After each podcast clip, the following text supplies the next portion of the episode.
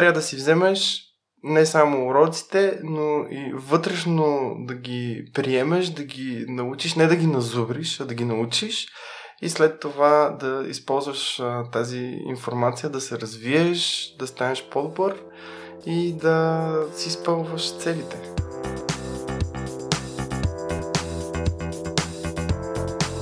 Здравей, Георги, благодаря много за приятата покана. Здравей! В днешно време се оказва, че е много, много важно да сме правилно информирани и да четем достоверната информация. Ние се видяхме за първ път преди около месец и някъде тогава се разбрахме да ми гостуваш. И тогава войната все още не беше започнала. Аз си мислех да говорим основно за вътрешно-политическата пропаганда и дезинформация, но в момента проблема стана световен и доста мащабен. И на мен много ме очуди на workshop че медиите боравят с това, са, допреди това не се бях замислил и аз като цяло съм доста лесно доверчив. Та защо мислиш, че понякога съдя по себе си хората сме такива. Лесно се доверяваме и не си допроверяваме информацията понякога. То не е до доверие, по-скоро е свързано с а, доколко близо до нашето мнение е дадена позиция, дадена публикация, статус и така нататък. Колкото по-близо до мнението, което ние споделяме и изразяваме, толкова сме по-склонни да се съгласим. Но света не се върти около мнението на когото и да е. В него си има установени факти и а, вече достигната от науката а, така, информация а, за всякакви въпроси и мнението на личното мнение не винаги отговаря на как да кажа, на достоверността на света, в който живеем.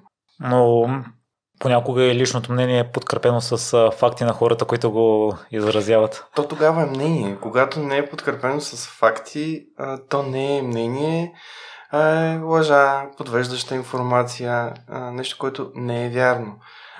За да бъде дадена позиция точна, тя трябва да е подплатена с проверена информация. Затова е важно хората да получават такава информация.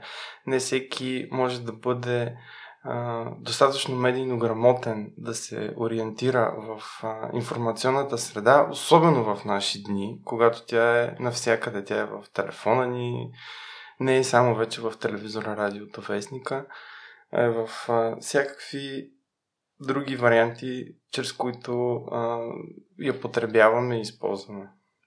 Георги, за да не се получава разпокъсано, нека да оставим факт чек накрая и първо да се поразходим малко през твоята история. Тя, ако мога да определя едно нещо, е обединява разказването на истории. Да, а, след като от 12-13 години съм в медиите, основното нещо, с което аз се занимавам е разказването на истории в видео, в текст. Какво за мен? Дълго време бях репортер, 6 години бях репортер в Дневник, политически и парламентарен. След това, след така кратко лутане, се ориентирах към създаването на видеоистории. Участвах в създаването на една компания, която се занимава, след това се отделих и имам собствена отделна, така да кажа, фирма, много тази дума, нещото моето, което се нарича Story Films. И в него разказваме и истории свързани с кауза. Даже в момента работя по видеа на Фундация Заедно в час, с които ми е много приятно да, да, да имаме съвместни инициативи и проекти, защото образованието е част и от медийната грамотност, от това хората да се научат а, как да потребяват информация и не само, разбира се, образованието е една доста голяма тема. Така, имам опит в телевизии, където също съм участвал в различни техни проекти на BTV, на нова телевизия на техни подразделения, като Seven Talent, който беше продуцентка къща към Нетинфо на нова телевизия и така. Георги, откъде се зароди, кой е първоисточник на това да желаш да разказваш истории, защото си завършил и журналистика, и продуцентство, също от студентството се занимаваш и с видеомонтаж. Да, много интересно. Аз първо а, съм завършил економическо образование. Моето средно образование е економическо и м- някакси в а, течение на времето установих, че това не е точно моето. То ми е интересно. Мога да кажа, че имам не лоша подготовка, даже доста добра в основните дялове на економиката. Но в един момент реших, че журналистиката би било нещо, което ще ми е интересно. Кандидатствах, приехаме в Университета за национално и световно стопанство. След това завърших и продуцентство в културните и творческите индустрии. Обединих економиката и журналистиката, защото продуцентството е, грубо казано, 50% творческа дейност или лошия човек, който се бърка на всички творчески личности работата. Звук, картина, каквото се сетиш и а, другата половина е свързана с намирането на финансиране, а, разпределянето на бюджета, управлението на ефективно на средствата и така затворих кръга с продуцентството и мисля, че това е нещо, което за напред ще се опитам да сътворя и в по-големи филми, така да кажем. Документалистиката ме влече и ми се ще да направя и нещо по-голямо. Нали. До момента опита ми е в по-кратки форми, докато някъде в бъдещето, скорото, скоро във времето, се надявам, е така казвам го сега, се надявам и дано да стане, да мога да направя и пълнометражен документален филм. Дай Боже, повече от един. Дано да стане силно ти го пожелавам.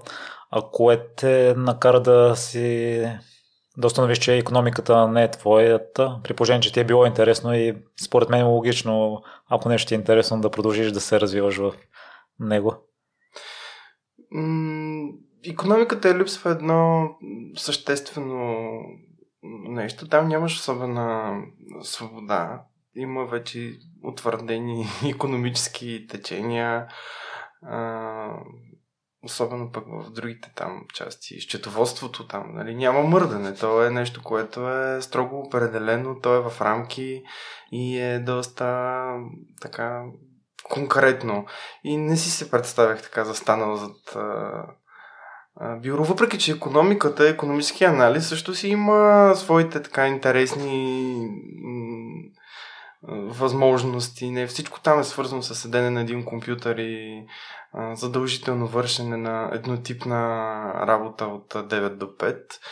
Но не се виждах там. Някак си по друг начин той далеч в времето сега не мога да кажа, ето тук точно в този момент а, си казах, а, абе, сега ще сменя, няма да е економика, ще е нещо друго. Просто си стана. Аз си кандидатствах между другото и всички останали специалности. Те ме приеха всичко, но журналистиката избрах, между другото.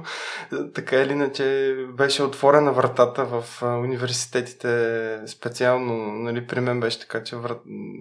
вратата беше отворена за много специалности. И за право, и за журналистика, и за економика, общо взето и политология. Общо взето можех да си избирам, просто избрах журналистиката и никак не съжалявам, защото в университет за национално и световно стопанство пък попаднах на малко по-различен поглед от стандартния в факултета по журналистика и масови комуникации, нали, другия голям другото място в София, където се учи журналистика така по-утвърдено и нали, нов български, но там е малко по-различно. Та, там също беше застъпено ученето на, и на социология, на политология, на право, на економика, повече отколкото в Софийския университет и от специалисти, които а, преподават а, специализирано. В смисъл не са гост-лектори, а си в а, университета, там декани на катедри, от катедрите, които в УНСС има. И много ценно ми беше, например, че широко беше застъпено ученето на авторско и сродните права. Мен това ми е изключително любопитна тема и много си я следа. Тя и за продуцентството е важна, защото един продуцент трябва да знае правата на собствените си права, правата, които а, имат авторите, с а, които работи и никак, никак, никак, никак не съжалявам, че образованието ми е точно там. Те и времената бяха различни и тогава те първо бяхме влезли в Европейския съюз. Не е като сега да е отворена вратата и лесно да се кандидатства в а, чужди университети. Стандарта на живот беше по-различен и никак не съжалявам за избора си.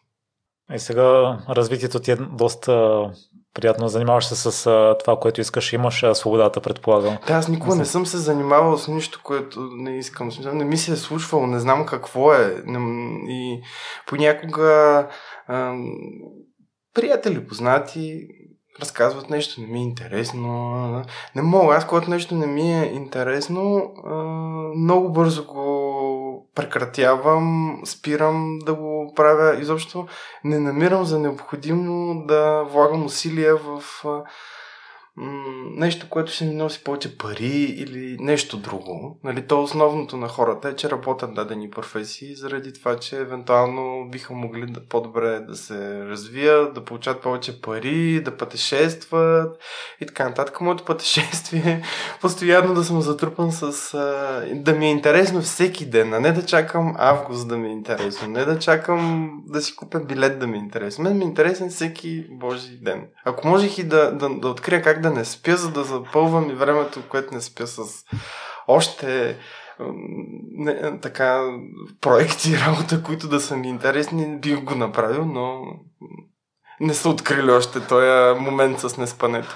И това се получава при теб. Ние си писахме средата на февруари, ти ми каза, че чак март си свободен. Да, аз малко се движа в график, защото цялата тоя, целият хаос около мен, защото той си е хаос, а, има нужда поне от малко подредба и установяване на рамки. Не всичко е цветя и рози и трябва да налага се да си има и график, да. Но определено в а, последните няколко години, вече почти а, три, след като съм наясно аз какво искам да правя, защо го правя, кое ми е интересно, какво искам да постигна, а, така получават се нещата, когато вече никой друг не може да ти отнеме това, което ти имаш и ти искаш да направиш. И когато ти си наясно със себе си и не обвиняваш никого и не търсиш причината за някаква несполука или нещо, което не ти се е получило или не ти се получава, когато вече откриеш ти къде си и нещата почват бавно и постепенно си се развиват. Това е много хубаво, че си го открил за себе си. Било ли е съзнателен процес? Защото съм чувал, че наистина е хубаво да разберем какво искаме и да насочим усилията си на там. Много хора. Ми живота като те удари 3, 4, 5, 6 шамара и разбираш че не всичко се върти около тебе, научаваш уроци. Хубаво е да ги научиш тия уроци да ги запомниш, но е хубаво и да не те отдръпнат, да не те свият, да не те превърнат в жертва. Напротив, трябва да си вземеш от тях това, което трябва да си вземеш не само уроците, но и вътрешно да ги приемеш, да ги научиш, не да ги назубриш, а да ги научиш и след това да използваш а, тази информация, да се развиеш, да станеш по-добър и да си изпълваш целите. Какъв е твоя механизъм? Защото мисля, че Елен Ангелов го беше споменавал, че в днешно време е модерно да си жертва и сякаш е и много лесно докато ти проявяваш непримиримост и научаваш уроците продължаваш напред? Не знам дали е модерно да си жертва. Може би имал предвид а, определени тенденции в а, западните общества, които са свързани с а, представянето на на хора като жертви, но не можеш да сравняваш. Сега цели общности от хора са били дълго време маргинализирани, дълго време са били поставени в по-низко стъпало в социалната иерархия и е нормално в един момент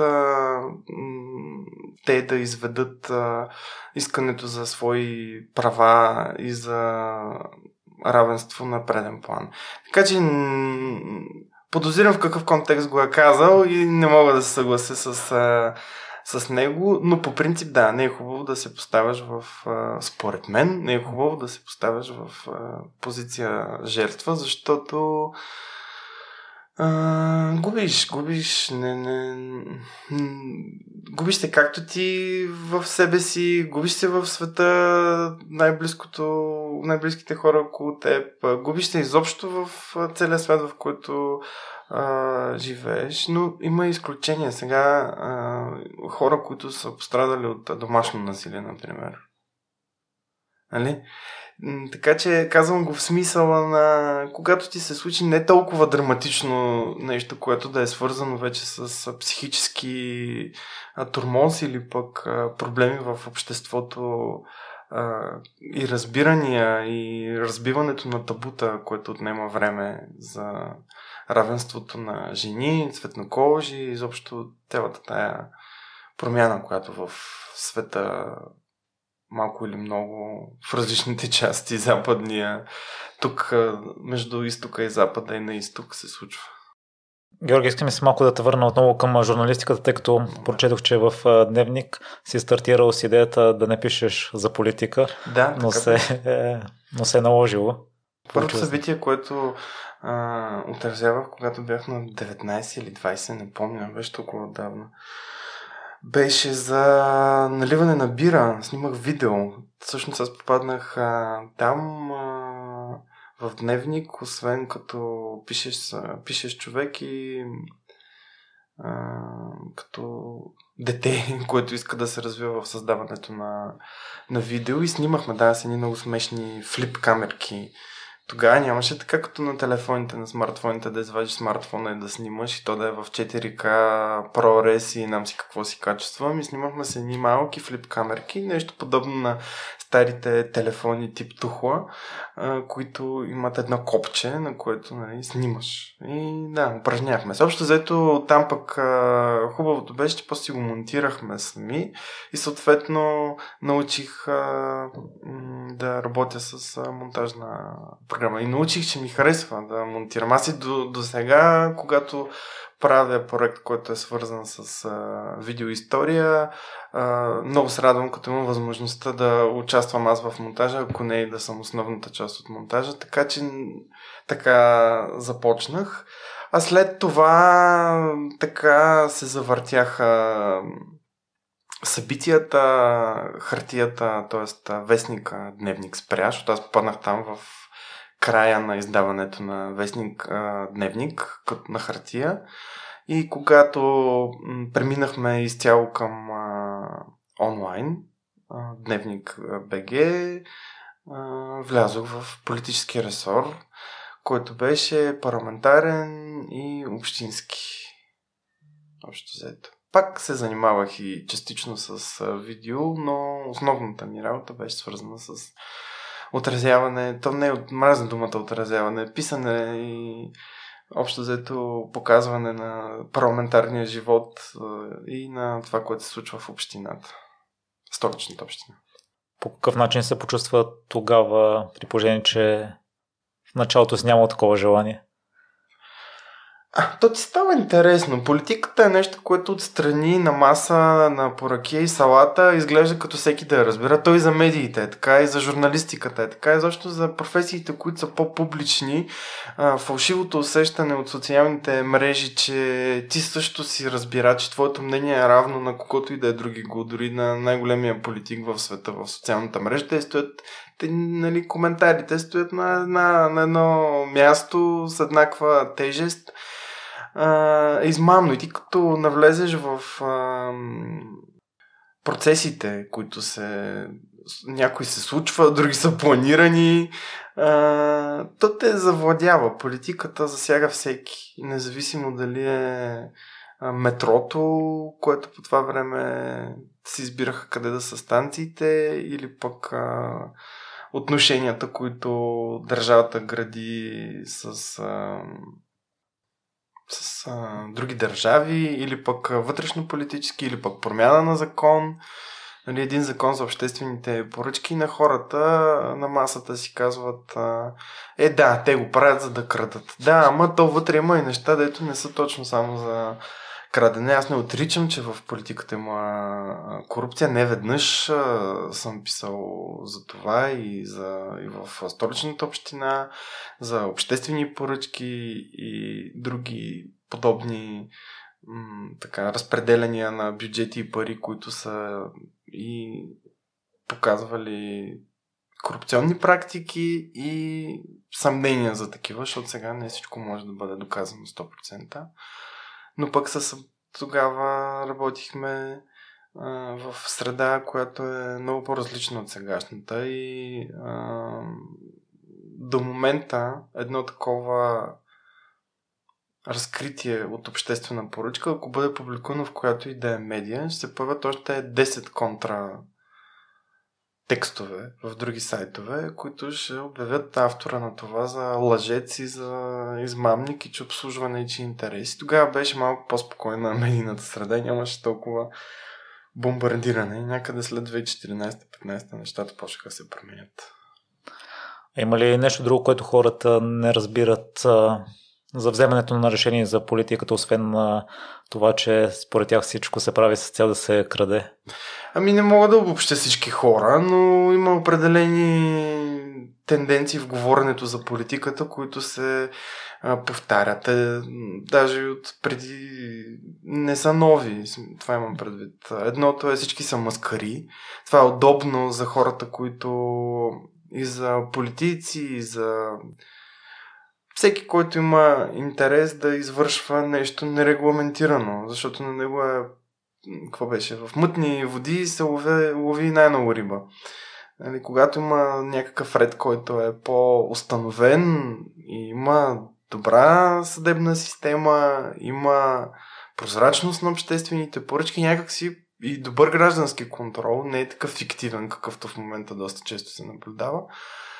А, има така установяване на определени стандарти, норми, които вече а, по-лесно, по-трудно могат да бъдат заобиколени.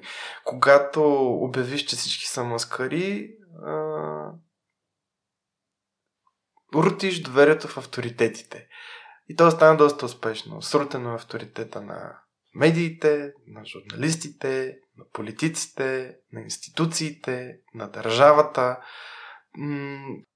може би наистина чак такъв а, м- краен разпад не е имал поне в на този тип държав, държави, в който западната цивилизация в момента живее, демокрации а, в, а, с избори. Тоест, а, до момента а, такъв срив в доверието и в авторитета не е имало, според мен в този тип държави, в които в момента живеем, тази, нали, този начин на управление демократичния. По какъв начин според теб може отново да се върне то? Никой не знае. Това, който го открие или който разбере как а, би могло да обърне, как, как би могъл да се обърне процеса, не знам, сигурно ще получи всички награди на света.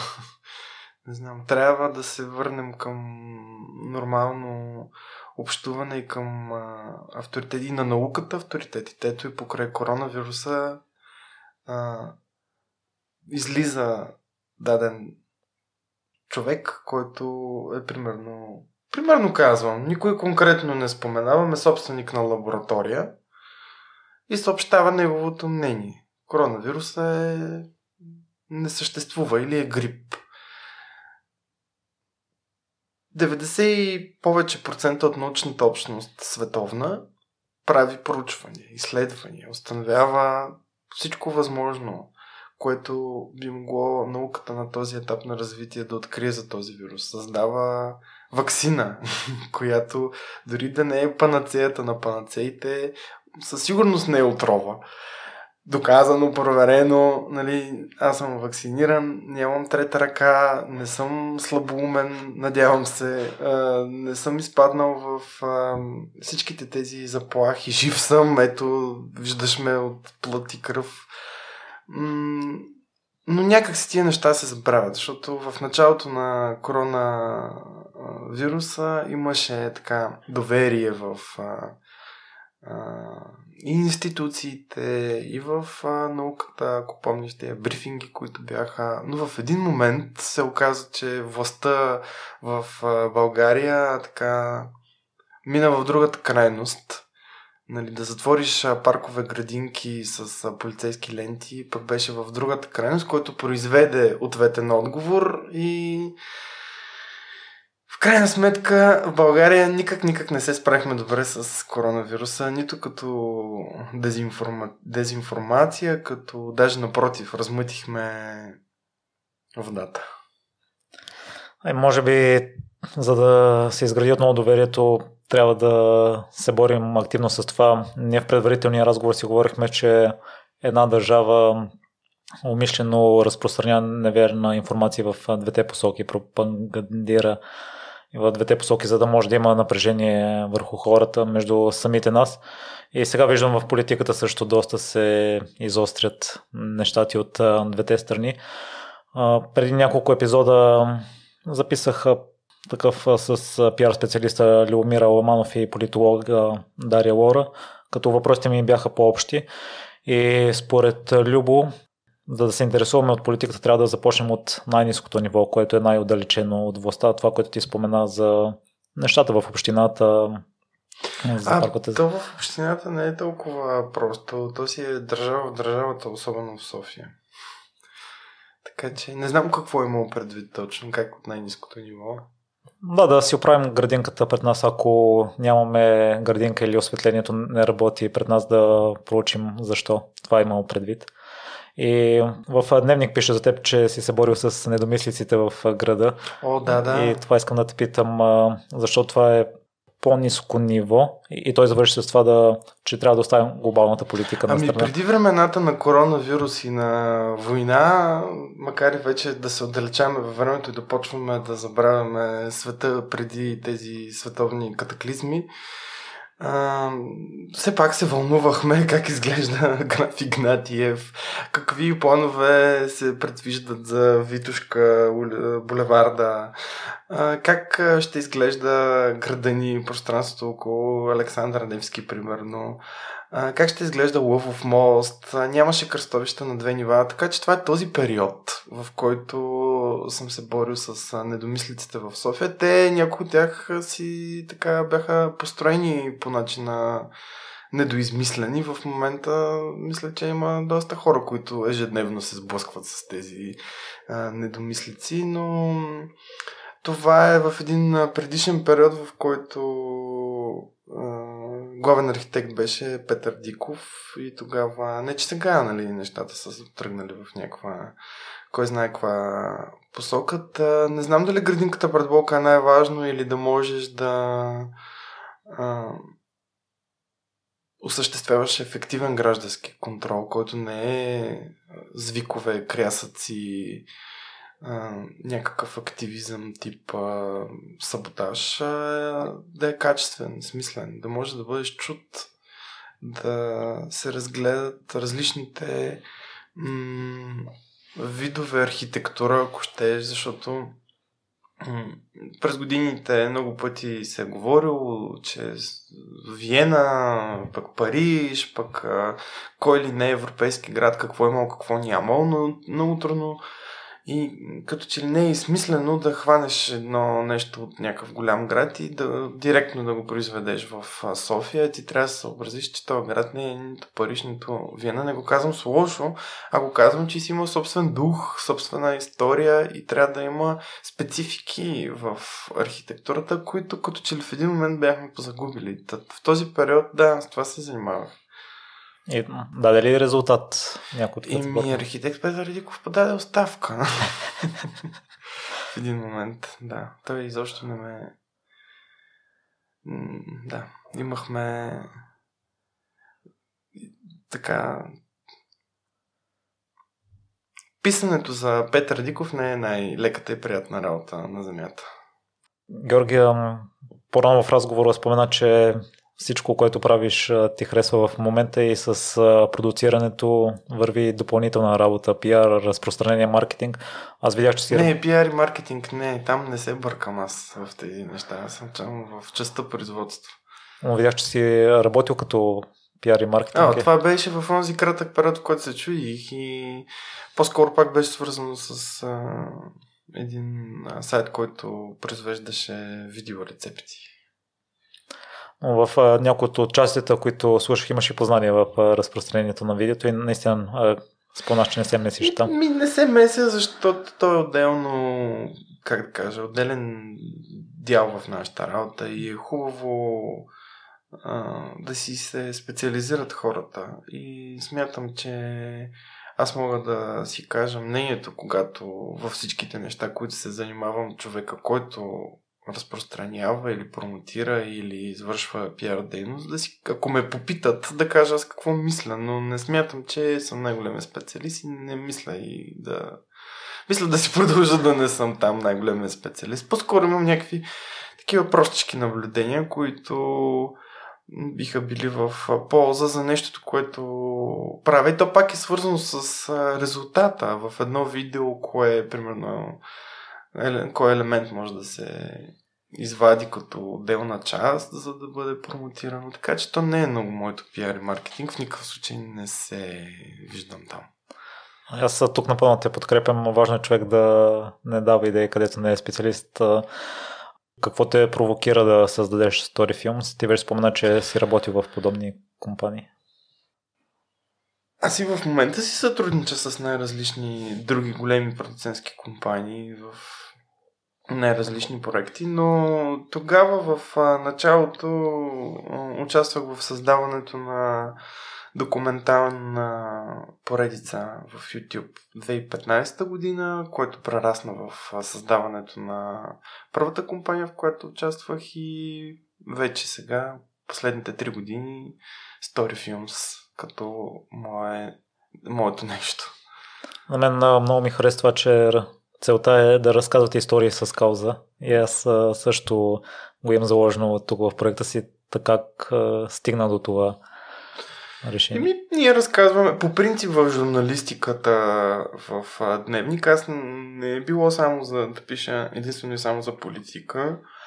А, пишех и репортажи и така наречените фичери или портрети на хора или пък за истории, така че истории имам предвид както проблематични, дали ще къщата на Христо Смирненски, която се разрушава, дали ще е за Дарин Маджаров преди да е това, което е в момента в а, този успех, който постигна с Уча се. Мисля, че бях първият човек, който разказа за него в така по-утвърдена а, медия. Така че за мен а, да разказвам успешни истории а, или истории с кауза не е било нещо ново, просто беше облечено в а, а, видео а, и знаеш, почерк в разказването, почерка в разказването е много важен и мисля, че с втори филм са, успяваме да имаме собствен почерк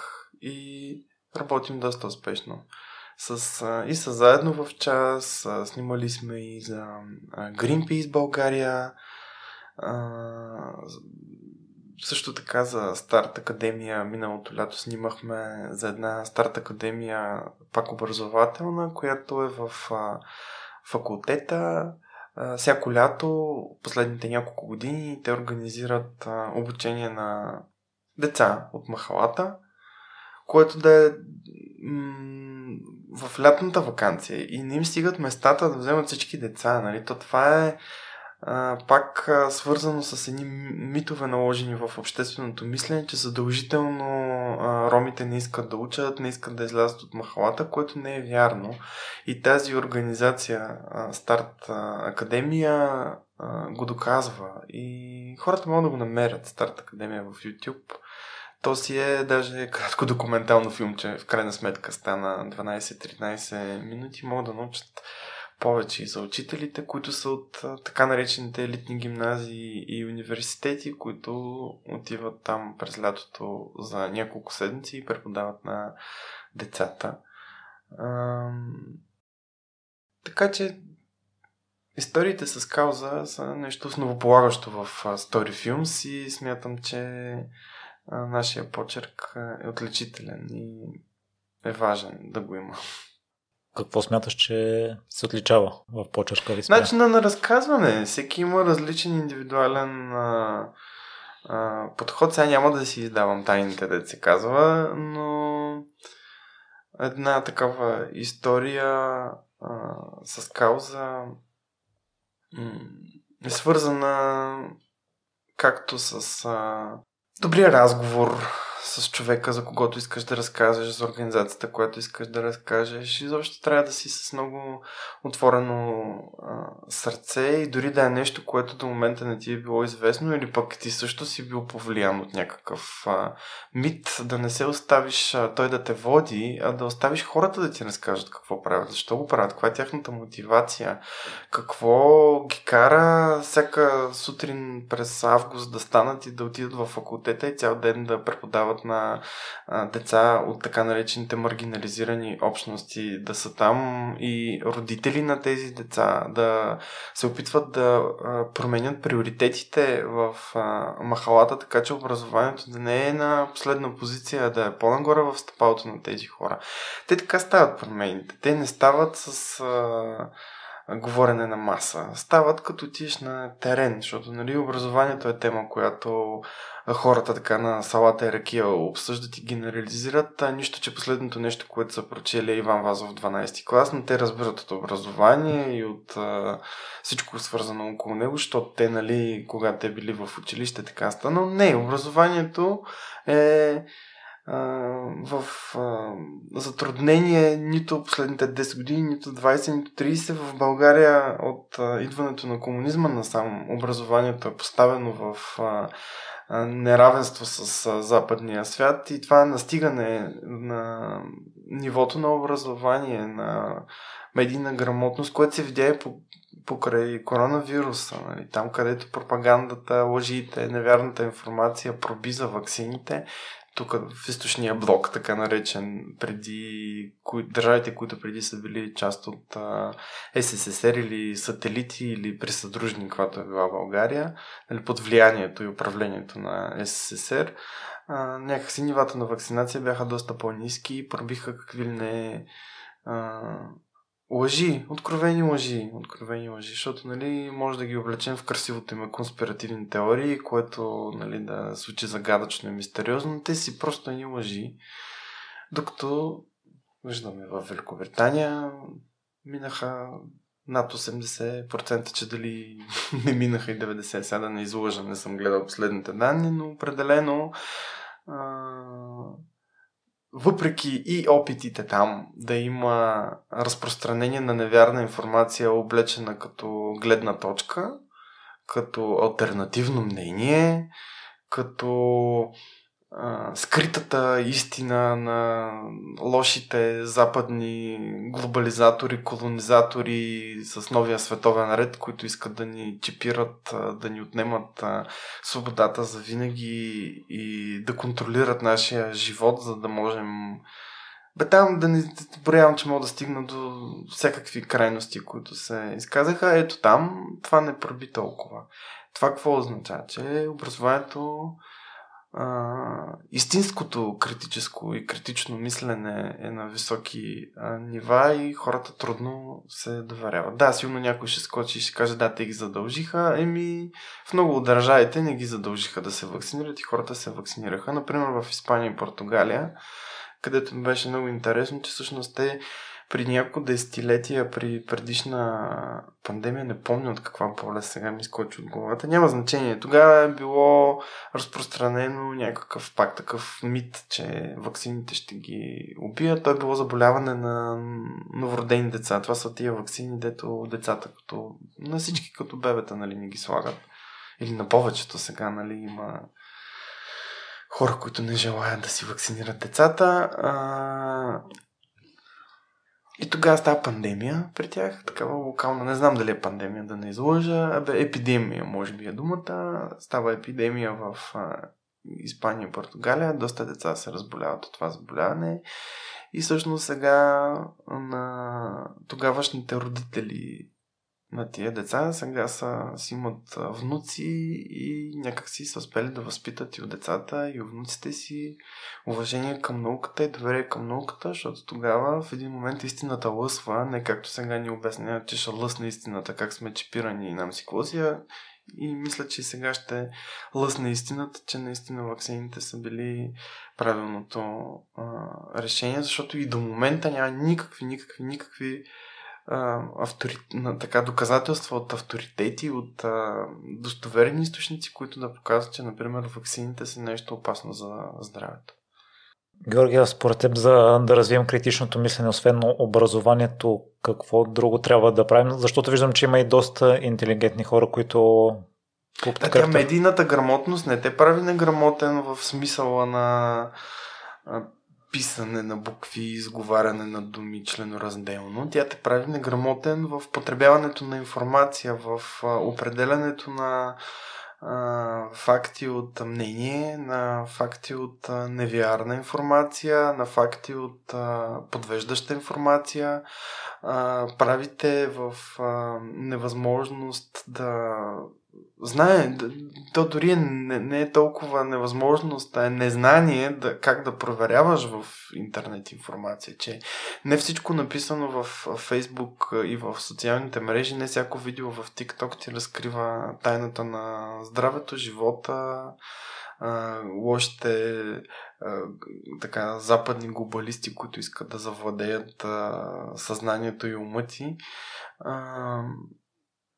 Това е истинската пандемия. Защото тя от коронавирус ще мине. Надявам се, силно се надявам и войната да приключи и да спре, защото това е ужасно.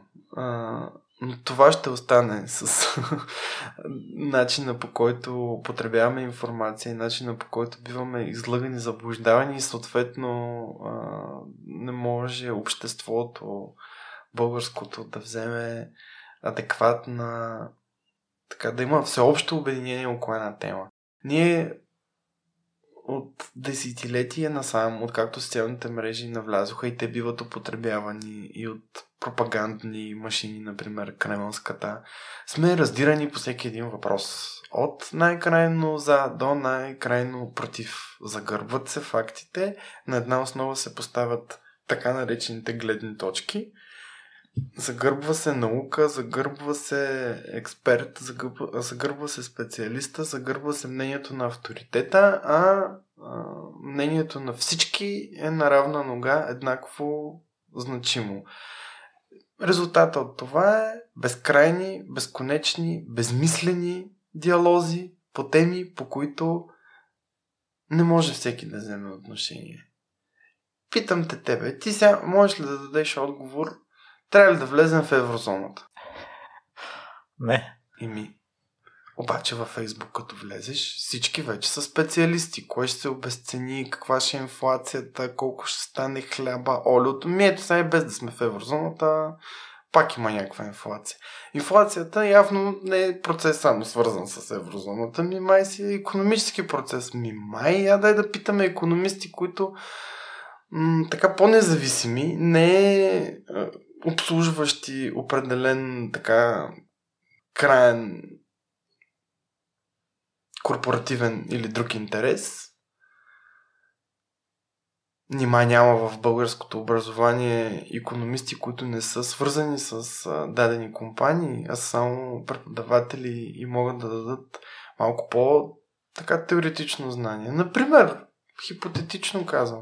Нали? Обаче тяхното мнение не е интересно, защото той ще излезе, ще обясни какво е то инфлация. На третото изречение на всички ще кажат, о, скучно, ние, ние не разбираме и ще приключи. Друго си е да се съдираме в Фейсбук за или против.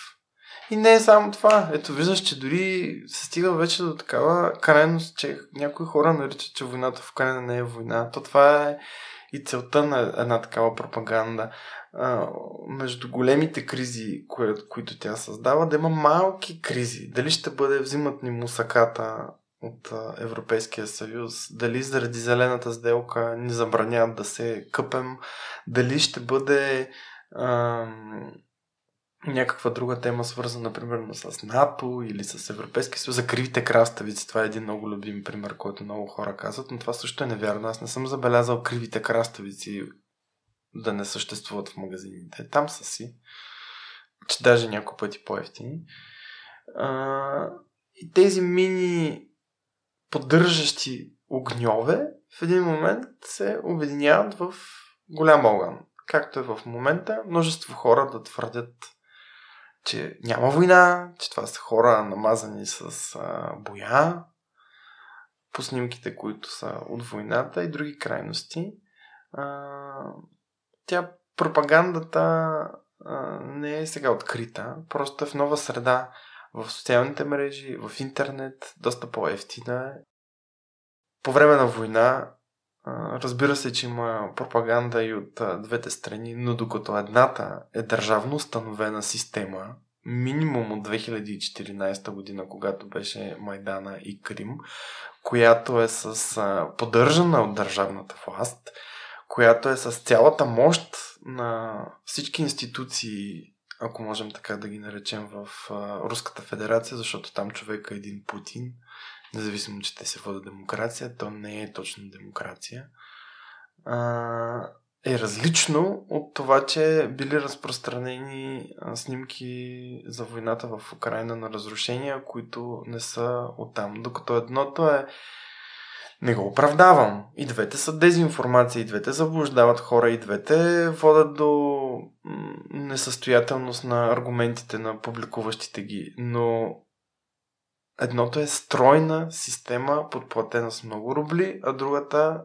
е някакси по обяснима, търсеща състрадание е, или пък е, опитваща да изпълнява някакви други цели.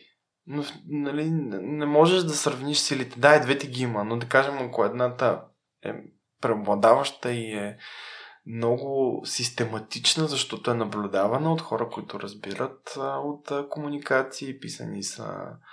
А, науката е проучвала а, въпроса, начините по които се разпространява, как а, се използва дезинформация от Путин за употреба в самата Русия, за употреба в източните държави от бившия сателити в за Западна Европа, за начина по който прониква в политици, в лидери на мнение в дадените държави, опита да се прокара всяка една позиция на Кремъл през традиционни утвърдени медии, до достигането в момента войната е мир по Оройл. Нали, това е стройно изградена система, целенасочено държавна руска политика, докато другото, за което говорим, свързано с пропагандата, свързано с страната на Украина, независимо дали за убийства на военни, за руски от украинската армия, за хода на войната или за поражения и всичките тия подобни, първо, че са много по-малко като количество, много по-малко като влияние и далеч не са така организирани и структурирани от един център. По-скоро са по-обичайна тип западна дезинформация, каквато разбира се, че съществува. Не, няма две мнения по въпроса. Ако искаш да дадеш определение за дезинформация, пропаганда и фалшиви новини, защото ги използва и трите. Да, фалшивите новини е понятие, което като че ли първо се появи такова в последните години. То беше много употребявано от Доналд Тръмп в неговата кампания към медиите, които не му харесват, към медиите, които му задават неудобни въпроси. Ако кажем, че те са либерални медии, защото в САЩ не е скришно и е даже почти задължително всяка медия да се е самоопределила дали е либерална, консервативна и така нататък. А, той нападаше тези медии с фейк нюс, фейк нюс, alternative facts. Изобщо беше създадена така по кремълски тип но в западна среда а, облучване, което обесцени понятието. Но, по принцип, фалшива новина е, ако аз напиша за тебе, а, че си с а, розови очи. Разбираш ли? Това е абсолютно невярно. Това е фалшива информация. Тя не е отговаря, лесно проверима е в действителността. Всеки може да я види, да я пипне, да го погледне и да установи. Фабрикувана информация още се нарича и всичко, което е невярна информация. Дезинформацията е а, съвкупност от множество съобщения, които са в еднопосочна еднопосочно от определен център, да го кажем, който има за цел постигането на в случая на Русия убеждаването на целия свят, че позицията на Путин е вярна, правилна и че те са жертва на Запада. А пък третото, кое беше пропагандата. А, пропагандата са конкретните неверни съждения в самите дезинформационни съобщения. Пример. По-лесно ще ми е с пример да ти го, да ти го кажа. Ако дезинформационна кампания беше и е убеждаването на Русия, че това не е война, че в а, Украина а, те влизат, защото искат да денацифицират и демилитаризират а, Украина, то пропагандата е всяко твърдение, че в Донбас едва ли не са се убивали само руснаци, което до момента достъпната информация от международно признатите институции, които са имали наблюдатели, писали са доклади, не установяват такова нещо, а че има жертви и от двете страни, което не е геноцид, защото геноцида пък си има собствено определение. И то със сигурност не е да има жертви от всякаква и от двете страни в случая на, на този сблъсък между Украина и Русия. Руснаците междувременно твърдят, че в Украина има ядрено оръжие, което е демилитаризацията, т.е. и обезоръжаването на Украина, която НАТО и лошия Запад я снабдяват с а, атомно мръсна бомба. Те не използват даже конкретно ядрено оръжие.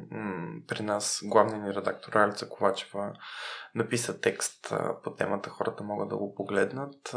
Нали, те избягват да я наричат ядрена бомба, мръсна бомба и всякакви други подобни, но вношението е ясно, че в Украина се върши нещо нередно, нещо извън установените и нали, в света норми, къде има ядрено оръжие, кои държави имат ядрено оръжие и така нататък. И че то е на няколко минути а, от Москва, т.е. Нали, се подготвя някакво нападение срещу Москва. И ми днес е 15 или 16 ден от войната. Мислите ли, че ако Путин е намерил такова ядрено бомба или оръжие или там каквото и да е, няма да ни го е показал в невероятно видео в социалните мрежи, западните социални мрежи, разбира се. Аз мисля, че ако бяха открили такова нещо, то ще, ще да бъде показано. Не знам. А и няма никакви други доказателства за създаването на такова. То не може да остане скрито. Това са ресурси, които не са така да вървиш по пъти да ги намериш. В смисъл, изисква се и специалисти, които да могат да го направят. И едва ли е толкова лесно да направиш ядрено оръжие. И едното е дезинформация като цялостен пакет, нали? Другото вече са пропагандата е конкретните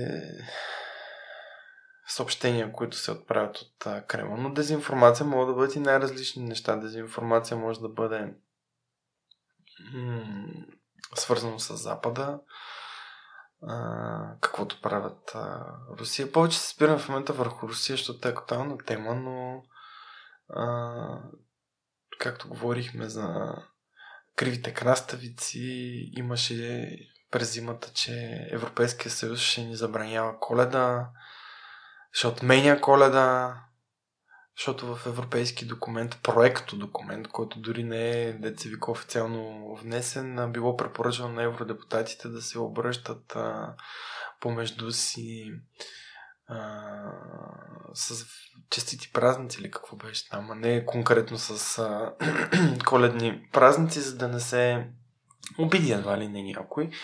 Един въпрос е това дали е редно, но друг въпрос е, че когато а, съобщението стигна до България, то представляваше отменят коледа. Още с първоначалното бомбардиране с тази информация ти а, автоматично превръщаш диалога в викове. Едните, които крещят, що ни взимат коледата, и другите, които крещят, ама то има и други религии. Губиш възможността за смислен, съществен разговор. Трябва ли да го променим това или не трябва да го променим? Трябва ли да остане както е до момента весела коледа или да стане честити празници или там коледни, зимни празници? Аз за себе си, например, ако ме питаш лично, нямам отговор кое предпочитам и ако ме питат кое да дам.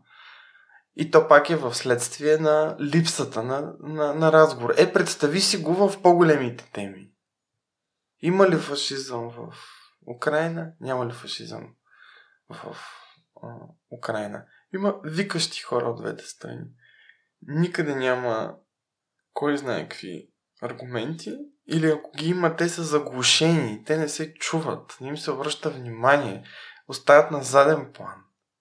Ай са по-трудни за осмислене от аудиторията. Говорихме вече за медийната грамотност. По-лесно е да чуеш кръщящ човек, който а, казва убиват децата в Донбас. Да, вероятно има жертви. Аз не отричам, че вероятно тия неща се случили. Въпросът е как ние като общество поставяме тия, този диалог. И тук вече идва ролята и на медиите, в които а, също може да бъде потърсена вина, че много често прибягват до лесния модел да извикаме един викащ от едните, един викащ от другите и да ги сблъскаме в ефир, който допълнително да налее масло в огъня и допълнително да обесцени разговора. А цялото това нещо, като ги събереш от тия мини кризи, каквото говорихме за коледа, големи кризи, каквото дадох пример с, каква, нали, какъвто пример дадох с Украина, и нацизма създават един альтернативен свят. В този альтернативен свят, най-общо казано, войната е мир, т.е. ти нахуваш в дадена суверенна държава, и това е целият цивилизован свят му казва война, защото ти влизаш на чужда територия, независимо по каква причина. Нали, тук не говорим дали има дали са прави руснаците или не. По принцип, една войска влиза на територията на друга държава и почва да руши очевидно не само военни обекти, както в началото се опитваха да не. И това е война, нали? Това. Но в социалните мрежи имаш организирани групи от хора, които ти съобщават, не, това е мир. Това е въвеждане на мир в Украина. Имаш понятия като в западната цивилизация свобода на изразяване, свобода на мнение. Но аз ти обясних кога нали, то, те съществуват, когато в обществото има възможност да се води не, крещ, не да се крещи, а да се разговаря, смислено да се разговаря, спокойно, с аргументи, с факти и да се стигне до дадено решение. То не е задължително всичко да е в една посока. Въпросът е да бъдат поставени на маста и да се обсъдят, а не да се изкръщят. Това Русия не го прави, но му казва свобода. Нали? Там спират се всички възможности за достъп на информация до руснаците нямат адекватен достъп до, до медии. И обезличаването на понятието в а, западната цивилизация, чрез стройната система, която обясних от викащи хора, които обясняват войната е мир, превръщат, обесценяват м- смисъла на понятието свобода на изразяване. Така се прави и с други а, понятия, с геноцид думата, защото, нали, Русия казва, в Украина имало геноцид и ние с това се намесваме, за да може да възобновим мира в тая територия, където ние смятаме, че има убити рускоговорящи хора. Но се оказва, че всъщност има загинали от двете страни. То е било малко като мини война на тази, която в момента се развива. И че Русия до момента не е седяла безучастно, ми май излиза, има нали, вече съмнение, че даже е финансирала. Което нали, трябва също да се докаже и да се провери, дето се казва. Но в никакъв случай не става дума за геноцид. Да го сравниш с Косово, където са избивани буквално хора от един, една националност заради тази националност, което е геноцид.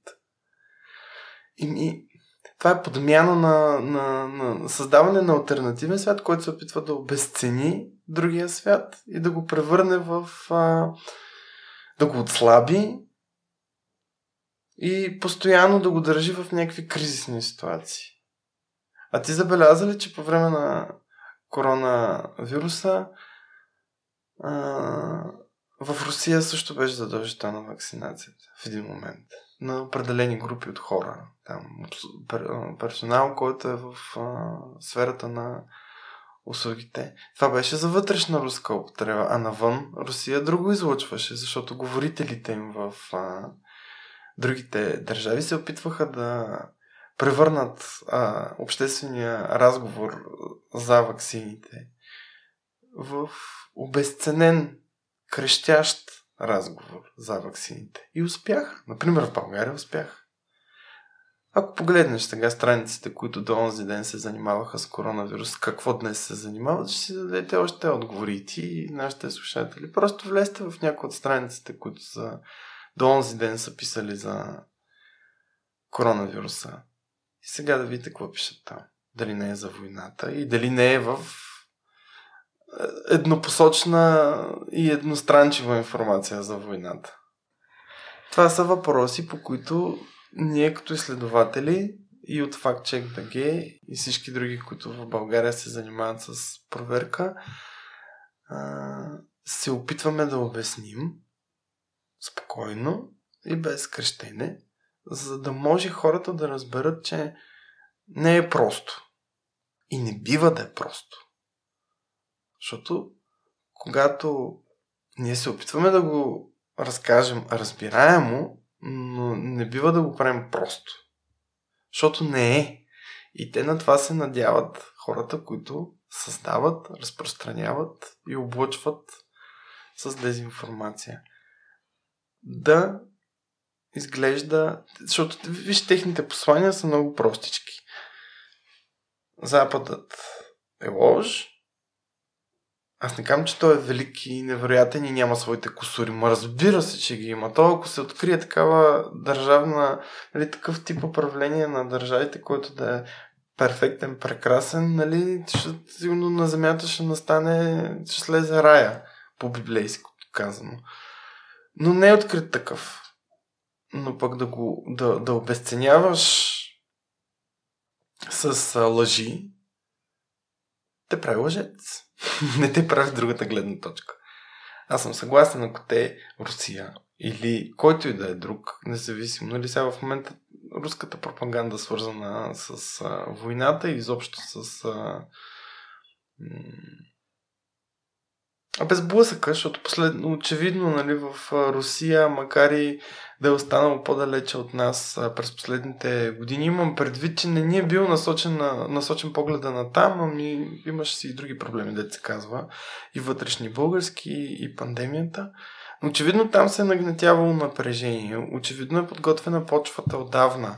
Ние още миналото лято бяхме написали текст, който е свързан с а, Казваше се Вън от НАТО, Путин ще ни пази, в който бяхме намерили м- немалка част от начина по който се разпространява дезинформация, свързана с а, а, НАТО и нали, това, което имат те в България като инфраструктура. Тогава много хора ни убеждаваха, че няма движение по темата с руската пропаганда, че тя е започнала да намалява, че това, което в момента се пише като невярна информация, да, то е невярно, обаче то не е с конкретна цел. Е, оказа се, че е с конкретна цел. И вижте, оказва влияние. В а, момента отслабването на, на НАТО се вижда.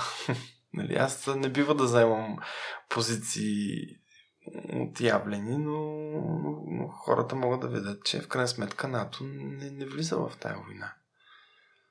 Аз не казвам дали трябва да влезе и че трябва да влезе. Не, нито съм военен експерт, нито а, разбирам до, до такава степен от а, международните отношения. Аз разбирам от комуникации. Мога да, разкажа как се е разпространила дадена информация, кое е невярно в нея. И в случая поддържащия огън по тая тема е било това с НАТО. Постоянното рутене на НАТО. Пак не казвам, НАТО не е организация, в която няма проблеми. Но определено а, наливането на лъжи не помага тя да стане организация с по-малко проблеми. Защото ние сме част от НАТО. България. Нали, който не му харесва, моля да направи а, кампания, която да разобеди хората, които са мнозинство, че България трябва да е в НАТО, но моля да бъде без лъжи, без а, информация, която е невярна и да изложи според него а, на база фактите защо ние трябва да излезем от НАТО. Ми аз така кампания, която да е на база факти, свързана с НАТО, не съм попадал винаги е свързана с нещо, което не е вярно. Винаги е свързана с нещо, което е подвеждащо. Не е с информация, която да не е викаща, а е с... А, така да е, информацията се извиква, не се съобщава и не се води разговор ние като част от НАТО какво и какво, какво да и какво не. Няма такъв разговор, има викане. Е, като в Тишни Гирово миналата година, когато очевидна грешка по време на това учение и американски военни бяха влезли в склад ли беше, какво беше, някакво там помещение, сграда, в която е имало цивилни и после това да бъде обявено, че НАТО била окупирала България. И ми подвеждащо е.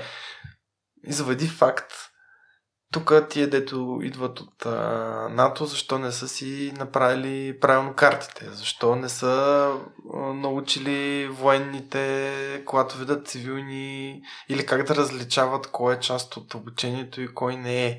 Или защо не са отличителни тия, които са част от обучението и защо не е? Нали? Това са някакви други въпроси, обаче не са толкова интересни, нали? Защото а, друго си е да извикаш окупират ни завземат ни вече, което нали не е вярно. Не сме забелязали НАТО да е тук по улиците и да стреля по месо. Сега, нали, съжалявам, ама може би аз не ги виждам. Ако някой ги вижда, да извади доказателства, аз не съм видял някакви цивилни да бъдат а, убити от... А... Да, факт е, че тези хора там в този склад помещение сигурно си са се стреснали, сигурно е предизвикало ужасно нали, преживяване е било за тях. Никой не може да го отрече това, но в никакъв случай не може да говорим, че са били заложници, окупирани и едва ли не цялата държава е така. И в а, сайта FactCheck се предразполагат, се предполага, че информацията е изцяло достоверна и може да имаме Стараем се. доверие. Има е, въпрос от Пресли по какъв начин може да вярваме именно на факт чекарите. Какво значи думата факт чекари? така, ние сме журналисти. Хора, които разбират от а, информация, а, комуникации и умеем да а, проверяваме информация. Дали ще бъде технически чрез онлайн инструменти, или ще бъде а, комуникационно и журналистически, да знаем да се съмняваме, да проверяваме. Изобщо всичките тия нещица, свързани с журналистиката, която на много хора изглежда като една безцелна професия, но тя си има правила и има знание и умения, които трябва да притежаваш, за да я вършиш. Не знам. Всек, всеки журналист трябва да се проверя информацията. Какво значи факт-чекър? Факт-чекър е нещо, което отново е опит за създаване на понятие, което да е отговор на да е понятие в а, обесценено, да е понятие без смисъл, да е без а, съдържание, едва ли не някакви а, платени, некомпетентни хора, които да а, изповядват, проповядват, пропагандират или там, която домичка си искате, служете дадена позиция. Ми, ще разочаровам този читател, ама не е така. Той е допълни въпроса си защо да ви вярват.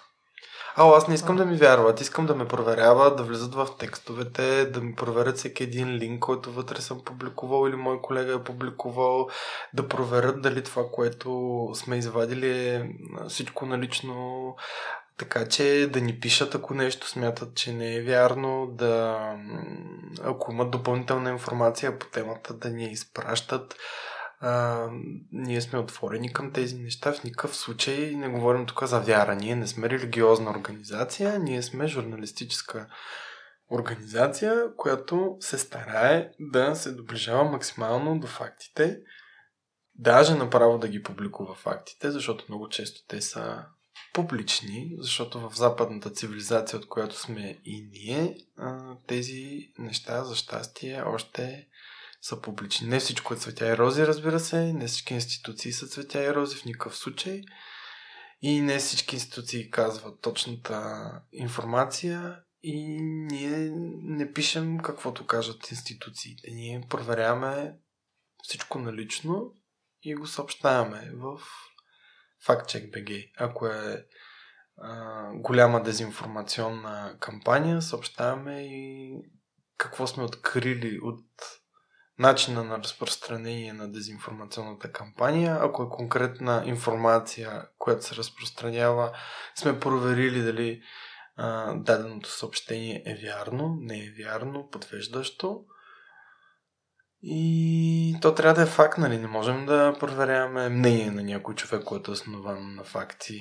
Пак казвам, ние пишем м- така, че да бъде възстановен обществения разговор и позициите, независимо какви са те, да не са крещящи, а да са основани на факти. Защото, пак ще дам примера с коледа. Ако Европейската институция или там, не помня точно, няма значение. Грубо казано, Брюксел предлага а, отмяна на коледа, на какво основание ти го съобщаваш това? Против ли си, за ли си? Но на база на, на факта, че това е проект документ, че това не е нещо, което е въведено, че не става дума за отношенията между хората и не е задължително за държавите, е за вътрешно ведомствен документ в Европейския парламент, свързан с обращенията. Това като ти го каже, вече не ти е интересно. Нали? Някак си ти секва желанието да коментираш дали отменят коледа или не. Но това са фактите. Колкото и да за някои хора явно да, да не е достатъчно, но това е. В смисъл никой не е коментирал, че ще отмене коледа. Може да напишете коментар, защо изобщо дори не трябва да се позволява това, защо това е защо в Европейския парламент депутатите помежду си не трябва така да се обръщат едно към друго и че това е лош пример, който може да доведе до нещо си. Аз съм съгласен с такъв коментар. Е супер. Аз много тогава исках да прочета един такъв коментар. Човек аргументирано да ми напише коментар, насочен към аудиторията. Аз щях да съм първия, който да го прочете. Защо това не е хубаво, то отменя това и това и това, аз не съм съгласен да е така и така и така и смятам, че обществото трябва да се движи в друга посока. Ми нямаше такъв, имаше само викове, о Боже, взимат ни колен, крадат ни я, отменят я. Няма да я празнуваме. Че и до крайност ще ни сложат бурки и такива неща прочетох. Ето това ти говоря за крещене и за не ефективен обществен разговор. Но шанса при вас да допуснете грешка според мен е много малък, тъй като... не, не дей, не, не дей така. Ние много внимаваме, разбира се, проверяваме максимално а, информацията. Вече имахме един такъв а, случай с а, а, информация, която беше свързана с а, коронавируса, с а, а, броя смъртни случаи в Великобритания бяхме извадили информация от статистиката, тя беше а, достоверна, но бяхме направили сравнение с а, секвенирани проби, което а, не е най-точното.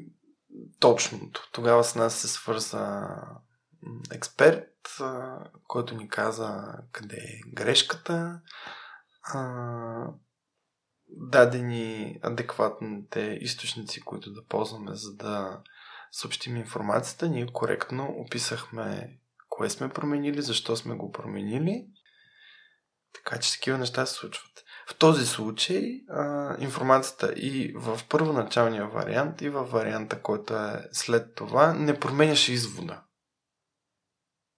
Имаше чисто математически промени в а, това, в а, резултатите но не променяше извода, защото те бяха доста, доста сходни резултатите. Просто секвенираните проби не са а, взети на база възрастовите групи да отговарят примерно на 100 души, да отговаря на разреза на обществото, колко са до тази възрастова група, колко в друга възрастова група.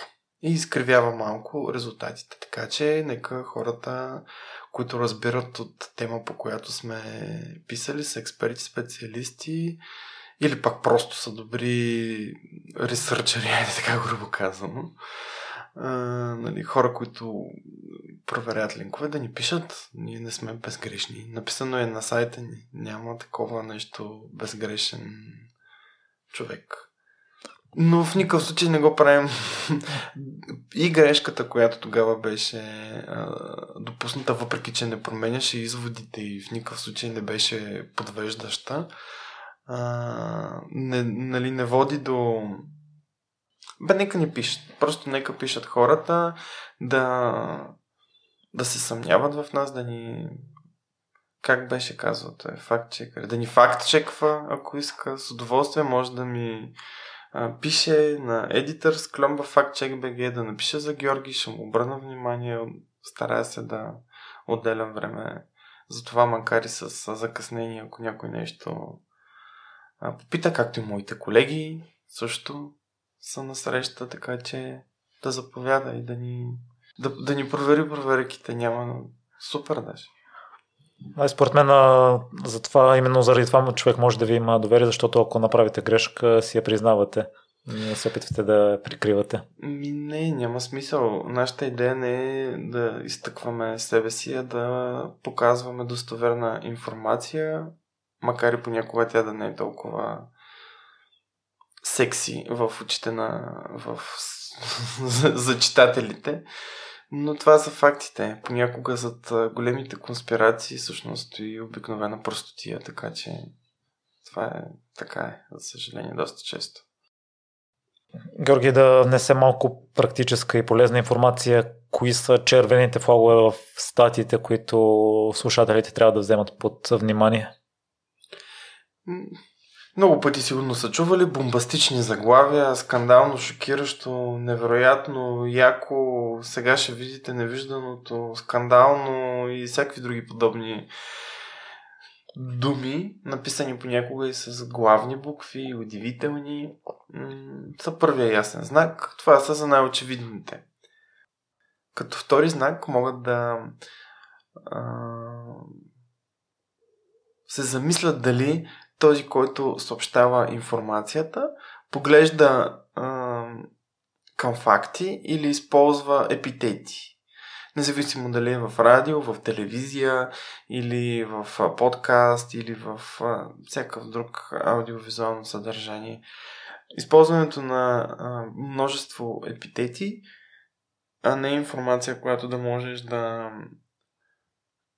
да е фактологична, много често е невярна. Когато някой пък ви каже факт, конкретен, дали ще бъде цифра, число, брой и всякакъв друг тип проверима информация, която е конкретна, а не е мнение, може да си гугълнете, да проверите това писано ли е в някой от а, авторитетните медии. Да, сигурно много от вас си кажат, ама то авторитетни медии няма. Не, има авторитетни медии. Тези медии са и големите медии като Reuters, агенция Reuters, BBC, във всяка една от държавите в Европейския съюз има поне по една утвърдена медия, независимо дали е испанска, дали е португалска, дали е френска. Има достатъчно големи медии все още в западната цивилизация, които са с стожер на определени правила. Те не са безгрешни, но в никакъв случай а, не ви съобщават невярна информация. Проверяват информацията. Имат ресурса, възможностите. Все още средата на западните държави е такава, че там можеш да имаш адекватна и правилна информация проверете в документи. Обикновено, че дори в България вече повечето документи, макар и качени в PDF или в някакъв неудобен друг формат, са налични на сайта на дадена институция. Ако ви кажат, че България ще изпрати 17-те си мига а, на Украина, пък проверете България има ли 17 мига. Това е пресен пример от при нас онзи ден го обсъждахме. Всъщност се оказаха, че са по-малко и от тях няколко били развалени, няколко били в а, за обучение и май не ставали за използване в а, реални бойни действия и общата сбор, общия сбор на всичките ти не е 17. Е, такива неща винаги трябва да имате съмнение преди да натиснете бутона Share или сподели, преди да напишете някой коментар, преди да излеете а, мнението си по въпроса, преди да го формирате това мнение. Трябва да се а, проверява информацията във всички а, достъпни източници. Може да погледнете при нас дали е някой е направил това, може да погледнете в а, други а, агенции, които АФП в България, Associated Press имат български вариант на сайт, който проверява информацията. Дори да ви се струва, че ние или те, или който и да е друг а, сайт, а, не е нещо, на което а, изцяло да се доверите, грубо казано, а, може да ползвате източниците, които са вътре. Да цъкнете на тия източници сами да си направите проверката, ако нали, е тема, която ви вълнува силно и искате да разберете фактите по нея. Ние се стараем а, да максимално много източници да използваме. Те са публикувани а, и са достъпни при нас, така че да черпите и вие от а, първоисточника на нещото, което съобщаваме. Може да потърсите експерти. Но, нали, това вече са някакви крайни форми на... Да, да, едва ли не, накрая да ви помолим да го напишете, за да уведомите обществеността. Но по принцип трябва да а, използвате а, критичното си мислене и силата на съмнението не към в правилната посока. Сигурно сега ще ме обвинят коя е правилната посока. Всеки сам си преценява, преценя или там какво беше. Ами да, всеки сам си преценя. Въпросът е, че има хора, които а, се занимават с а, дадената тема, те са специалисти по дадената тема и биха могли да дадат а, в момента информацията, а, която е най-точна. Фактите и а, да се подкрепи с аргументи даденото мнение. Не всичко написано в а, Социалните мрежи също така е вярно. Не всеки линк, не всяко нещо публикувано от любимата ви страница за вицове и закачки е вярно. И така. Аз спомням си. Не знам, много са съветите. То не е толкова просто и лесно, не е толкова сложно. Затова трябва да се заложи на медийната грамотност още от деца, за да може хората да имат а, културата да не цъкат. Защото те, когато тия неща а, произвеждат а, достатъчно голям рич, както му казват, или там обхват има дадената информация в социалните мрежи, колкото повече пъти е кликната, дори да е от хора, които няма да се доверят на тази информация, тя стимулира производителя на тази невярна информация да произведе още 10. Идеята е, че когато това съобщение изобщо не бъде кликнато, не му бъде обърнато внимание или не бъде в обществения диалог на равна основа с фактите, то няма да съществува. Ще затрудните хората, които произвеждат невярна информация. А в момента се наблюдава обратния процес. Тези нали, масово наслояване, защото то не е конкретно някой е прочел дадена информация една и да формира мнението си. Когато пропагандата и дезинформацията и невярната информация по дадена тема, независимо дали е кремълска пропаганда, дали е нечия друга пропаганда, защото вече почна да се говори в България, ние не сме се занимавали но и за китайска пропаганда и така нататък. Нали, не говоря конкретно за руската кремълска политика за разпространение на невярна информация, а по принцип наслояването на, на, на мнението става и създаването на митове става постепенно и с натрупване на, на множество от неверни информации. Просто спрете да ги потребявате тия информации. Не, не си казвайте, абе, те щом са го написали, има нещо вярно. Еми, хубаво ми, намерете го, кое е това вярното и го изведете на преден план. Не се оставите да бъдете подлъгани и да, да сте в а, общото а, мнение. Наистина проверете, прочетете. Да, може а, да ви звучи супер нахално от моя страна да ви карам да правите тия неща, ама пък другия вариант е тогава не, ги, не, не коментирайте по тия въпроси, които не разбирате или а, не, не разпространявайте, не бъдете и вие част от цялата тази схема. Те на това се надяват за да може да пробива. Нямате си идея какво е влиянието, когато споделите нещо върху майка ви, баба ви, леля ви, стринка ви, братовчедите. Нямате си представа, че тази информация, която вие сте разпространили, дори те да не ви пишат, че са я прочели или да нямате никога повече разговор по тази тема, нямате си представа какво може да сте причинили без да разберете на някого. Дори вие да вярвате на тази информация, каквото и да значи вярвам на информация. Тя на информация или е проверена, или не е проверена. Няма средно положение. Средното положение може би има нещо вярно както казват повечето хора, като прочитат невярна информация, бе дали не е вярно. Нали? Това зрънце на съмнение го ползвайте в посока не да повярвате на някого, а да си допроверите нещото. Понякога изисква буквално два клика, не е нещо супер времеемко. Добре, Георги, ако някой сега ти кажа, то дори вече най-простото четене на статия става сложно, изисква време да проверя дали всичко е така, за да си формирам мнение за себе си.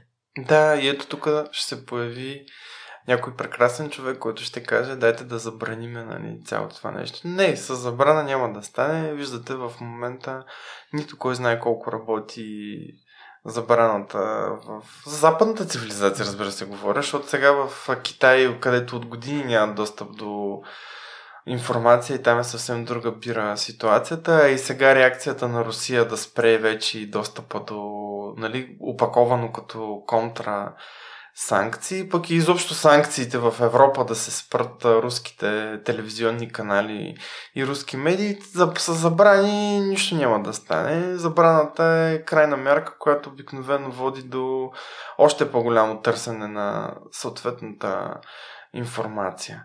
А, та да, сложно е, сложно е. Затова, ако вие не ги потребявате тия неща, не ги разпространявате, а, ще се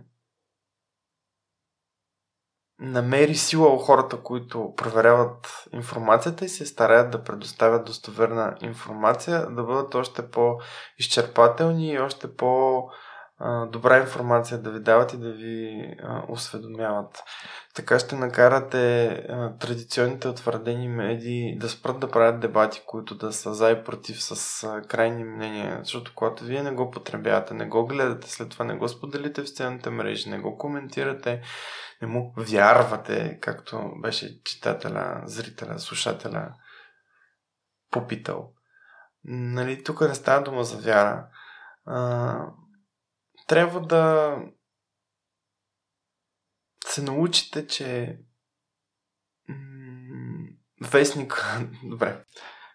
Само до преди десетилетие информацията, която достигаше до масово до хората, беше опакована в телевизия, вестници и радио. Всички те са лимитирани в времето и телевизията има 24 часа, радиото има 24 часа, вестника има даже по-малко за производството си, а отделно от това той е лимитиран като брой страници, обем на информацията, която може да бъде публикувана.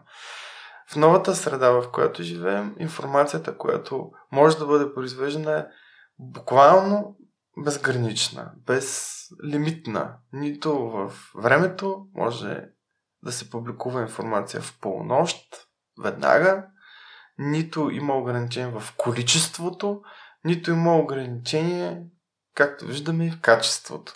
Нали, докато преди традиционните медии, все пак в западния свят говорим, има някакви установени правила, а, интернет и свободата, така наречена, а, защото то възможността безконтролно и безлимитно да публикуваш не винаги е свързано с свобода. Ето, отвори прозорец и за тая пропаганда по-лесно да достига до хората, по-ефтино да достига до хората, по-всеобхватно да достига до хората. Така че сложно е, не може да е лесно и е времеемко. Най-добрият съвет е дори нещо, което набързо четете, докато сте в градския транспорт, пътувате или вървите на някъде и много ви е впечатлило и ви изглежда достоверно, преди да го споделите на когото и да е, минимум, поне го потърсете в някоя търсачка, дали съществува в някоя друга медия. И коя е тая медия, защото в момента начина по който се разпространява дезинформация и свързано и с а, количество. Множество сайтове публикуват еднотипна информация и когато тръгнеш да търсиш дали има някъде другаде, тя всъщност ти изкарва поне една страница в Google. И на тебе ти остава вношението, че едва ли не това е някаква общодостъпна истина, пък те всичките сайтове са x.com, y.com, z.com и вътре нали, Нещо, което за първи път. Всеки един от тези сайтове е нещо, което за първи път виждаш. Аз се сещам на уркшопа, бяхте споменали, ако статията няма автор, това също е голям Да, да, ако няма автор, ако вътре, когато кликнеш, няма текст, вече има и такива. А, само заглави и снимка, защото те го използват за публикуване в социалната мрежа. Тоест, ти, а и огромна част от хората не знам точно колко процента, чел съм проучване че, и си спомням, че 3% стигат до последното изречение, но забравих колко четат само заглавието, но беше мнозинството от най-голямата група от хора, ако четат текст, ако говорим за текст, а, четат само заглавието и виждат снимката. И те се надяват на това и го публикуват множество пъти в социалните мрежи. Да, това също е дезинформация, защото ти го виждаш дори да не го споделиш, дори да не го, това вече влияе на подсъзнателно ниво. И когато множество пъти е споделено едно и също невярно нещо в много групи, от поп-фолк хитовете са тук до а, НЛО извънземни и всякакви други такива групи, свързани с а, забавление, хоби, някакъв интерес, свързан с а, това, което физиката се занимава света извън Земята и нали, неговите чужди измерения и дали те съществуват, което е някакъв вид хоби и даже и наука, нали, има уфология. В смисъл, не обвинявам хората, които се родят. Ето това, например, е нещо, което не би ме разтревожило, защото хората, които търсят а,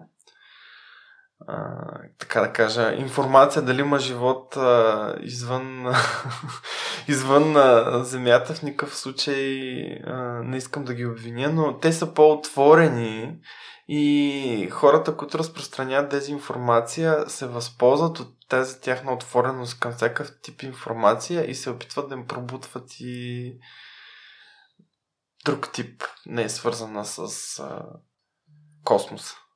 И затова е много внимателно. Трябва да подбирате и страниците, които харесвате в социалните мрежи, групите, в които сте влезли или са ви добавили.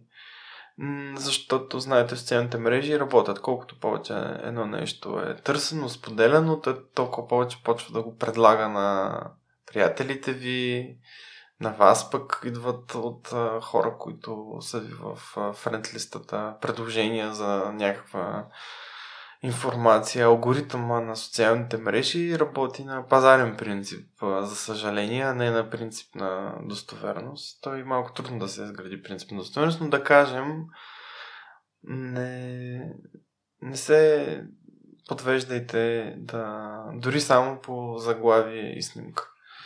А, друго, което е отличително за информацията, която а, нали, не е вярна или пък а, имате притеснения за достоверността й, ако тя а, е много сензационно представена, да кажем, а, биолаборатории, които се създават в а, България, с цел да правят експерименти върху а, войници. Нали, това е информация, която са вие, гарантирам ви, трудно бихте проверили сами, само по информация публична. Това е тема, която е доста сложна и доста... Така, това е тема, която е опакована в а, под формата на разследване и трудно бихте се ориентирали. То понякога дори на нас като специалисти е трудно, защото това изисква много допълнителна проверка, свързана с непублична информация и с а, задаване на въпроси, които да уточнят фактите около дадената ситуация. Така че не бързайте да се доверяте веднага на нещо, което много сензационно и едностранчиво ви разказва дадената а, история. Имам предвид с факти, защото, нали, ако е мнение или разказ житейски на някого, какво той би искал да прави живота си, не става дума. Става дума конкретно, ако е информация свързана с непублична информация, както сега в военно време много често се появява, независимо дали е свързана с а, военния ход, дали е свързана с твърдения на Кремъл за наличие на биолаборатории. Изчакайте а, да се появи а, достоверен а, източник на информация или поне да има м, така повече източници на информация по темата, за да може тогава да си създадете мнението. Не бързайте да обвините, че някой идва да убива българските войници. Не крещете, не влизайте в хора на крещящите. Аз в момента я казвам тази информация, защото ние дълго време подготвяхме текст по тази нашумяла тема за ще има ли биолаборатории в България, които да едва ли не да експериментират върху български войници и това да стане скрито от обществото и едва ли не има риск тези войници да загинат по време на експериментите. Това е информация, която трудно се проверява и ние съвсем скоро ще публикуваме до какво ние достигнахме като факти за да може да погледнете всичко налично, а не само едностранчиви твърдения, опаковани като разследване. Много често такъв тип дезинформация, за която сега нали, вече говорим, извън тези очевидно фалшивите и неверните и много често такъв тип информация се опакова като разследване. Трябва да си проверите а, когато някой ви съобщава, примерно ще има било лаборатории, той казва кой ще ги прави. Проверете този, който се твърди, че ще ги прави в сайта си какво има, дали линка, който е публикуван в съответното разследване отвежда към правилното място, дали това, което се твърди, че пише в този документ го има, защото тия документи някога са стотици страници, може и даже повече, хиляди страници. И когато се твърди, че нещо пише вътре, вижте дали го пише вътре в този документ. Понякога има линк към документа, но в разследването се твърди, че вътре в дадения документ пише нещо, а то всъщност не го пише. Нали, това е един тънък детайл. Тия линкове, които се слагат в... А, нали, преди се водеше, колкото повече линкове има в а, дадената информация, тя по някакъв начин а, прави по нали, достоверна, по-аргументирана, с по-богата, дава възможност да се влезе. И сега дезинформацията също използва този подход, но знаейки, че повечето хора няма да цъкнат или пък няма да прочитат целият доклад или няма да потърсят в този доклад конкретно дали го има нещото, което твърди разследването, че го има, слагат линк. До такава степен вече хората не четат. Толкова много. Аз не ги обвинявам. Това е ужасно количество информация, което бива човек облъчен. Тя вече е навсякъде. Не е само както преди в 7 часа са новините по телевизията или пък някой си слуша радиото в колата. Общо заето, а, само като, даже и вече като спим, а, има нали, такива разни приложения, които а, музика за сън и така нататък. Тоест, цялата тая палитра от, от медии, от най-развлекателно до най-сериозно, включително и музика за сън. Нали, музиката също е част от борбата за свободното ти време. Ние потребяваме толкова много медии и толкова много информация стига до нас, повече от когато и да било. Преди, какво беше, като станала за коя война в Древна Елада, където викача на как е завършила битката, тичал стотици километри да съобщи а, на гражданите на даден град как е завършила дадена битка, сега е една секунда. Всичко се разпространява бързо и то не на 100 км, ами на около цялата земна, цялата земя, там където има достъп до интернет, разбира се, защото има места, където тая работа с интернета е забранена. А, и така, не знам, това е нещо, което беше важно да уточня, че дори и големи текстове, които твърдят за себе си, че са разобличаващи с всички атрибути на достоверния текст, не скандално заглавие, информация, която изглежда доста добре проверена, линкове към първо източници, даване на контекст и на експертни мнения също може да е подвеждаща. Така че внимавайте, когато прочетете нещо такова и директно, без да цъкнете на нито един линк или не проверите на други места какво има написано по темата, формирате мнението си. Това са теми, които примерно за биолабораториите е тема, която е специфична и лесно човек може да бъде подлъган от такъв тип а, текст. Дори и опитен човек в медиите може да се подлъжи. Това, което чувам, а, още едно нещо може ли да ни кара да бъдем скептични към а, на статии автори, ако са ни излагали няколко пъти, вече да спрем да вярваме или дори да има а, части от статията, които са лъжа, да знаем вече да не се доверяваме на такъв тип източници. Препоръчвам на всеки да не чете само един автор. В журналистиката информацията трябва да е на първо място, а не автора. Когато автора м- продава, грубо казано, а, значи не му е на преден план информацията, която е съобщил, която е проверил или коя, за която е направил разследване и ни съобщава за дадена злоупотреба или каквото и да е друго свързано с работата на журналиста като пазач на обществото. Не автора, а информацията е важна. Така че не четете нещо заради автора по принцип. Дори да е най-достоверният, вие си го четете, разбира се, но не го правете заради това, че го е написал конкретният човек.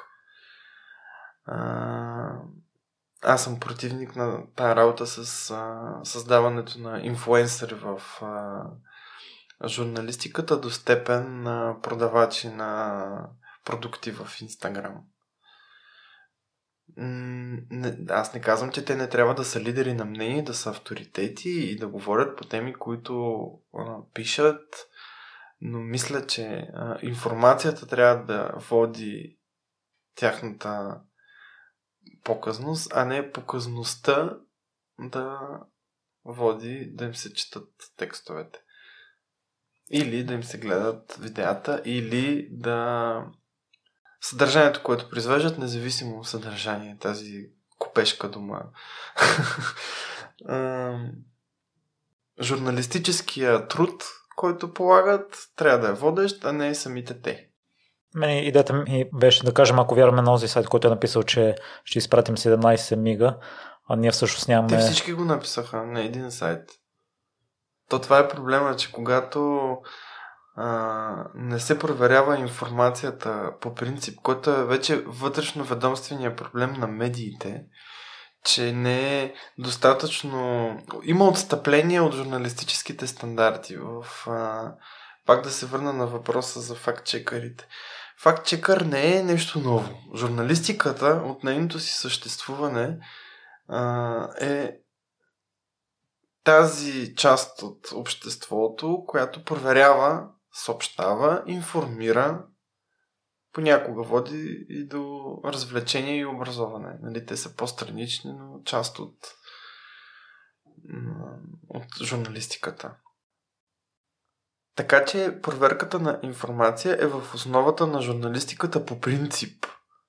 А, в а, това, че в последните години се налага да има допълнително внимание върху проверката на фактите, е вследствие на по-голямата дезинформация, която се разпространява, защото средата, в която изобщо се разпространява информация, позволява по-лесно, по-плътно и повече да има неверни, невярно съдържание в а, социалните мрежи, което да пробива вече в традиционните медии. Многократно нали, казах проблема с гледните точки за нещо, което е утвърдено.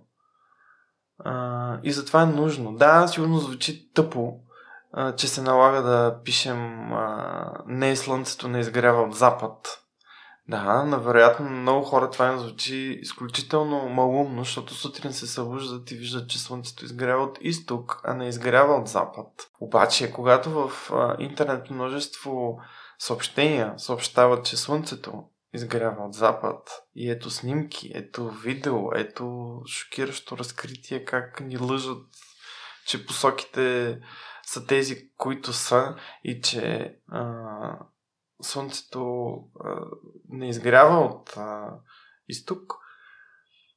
Има нужда от допълнително. И когато това вече стига и до утвърдени медии, които а, вече установени от науката факт за посоките и слънцестоенето са го знаели и са го съобщавали на, своите, на своята аудитория както е, както науката е достигнала и както всички виждат.